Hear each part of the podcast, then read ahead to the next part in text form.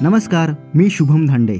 देशोदूतच्या बोधकथा या मालिकेत आपणा सर्वांचं हार्दिक स्वागत.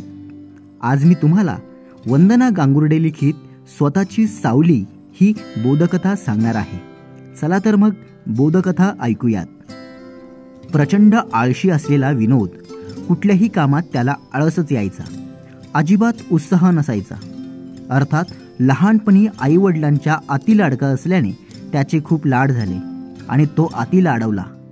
मग जरा मोठा झाल्यावर आईने काही काम सांगितले तरी तो ऐकत नव्हता. आई म्हणायची अरे तू आता मोठा झाला स्वतःचे काम स्वतःच करावं.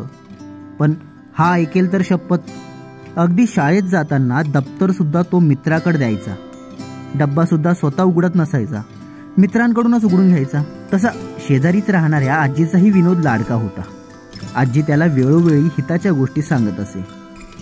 पण हल्ली तो ऐकतच नव्हता. म्हणून विनोदच्या आई आणि आजीचं काहीतरी बोलणं झालं.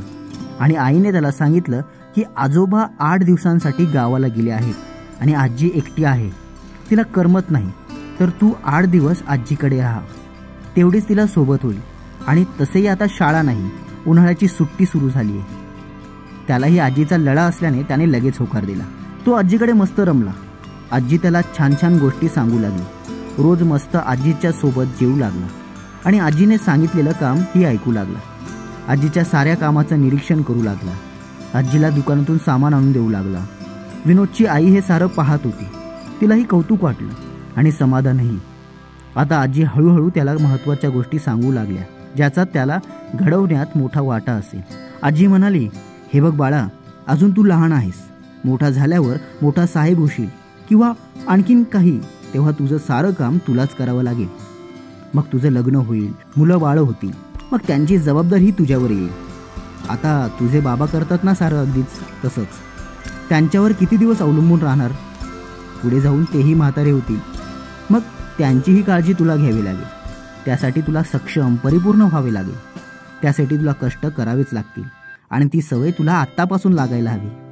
उन्हाळा असल्याने बाहेर कडक ऊन पडलेले होते. आजीने त्याला अंगणात नेले. जवळच एक झाडही होते. आजी म्हणाली आजी म्हणाली उन्हात उभा राहा बरं. आणि बघ तुझी सावली तयार झाली की नाही? विनोदने मान डोलवली. आता आजी म्हणाली त्या झाडाखाली जा आणि आता बघ तुझी सावली. नाही ना. त्याने नकारार्थी मान डोलावली. आजी म्हणाली अरे तू झाडाखाली त्याच्याच सावलीत उभा आहेस ना. म्हणून तुझी स्वतःची सावली नाही. पण तू जेव्हा उन्हात उभा राहिला होतास तेव्हा तुझी स्वतःची सावली तयार झाली ना? तसंच यशस्वी होण्यासाठी कष्ट तर करावेच लागणार. आजीला काय म्हणायचे ते विनोदच्या लक्षात आले. आजी म्हणाली अरे मग तू आता मोठा होतो आहे. शाण्यासारखं वागावं. आईबाबांना जरा मदत करावी. स्वतःचे काम स्वतः करावे. किती दिवस आईबाबांच्या मदतीनेच तू राहणार? त्याला आजीचे बोलणे पटले. बघता बघता आठ दिवस झाले. तो आता आईकडे आला आणि त्याच्यातला तो बदल आईबाबांना कमालीचा आनंद देऊन गेला.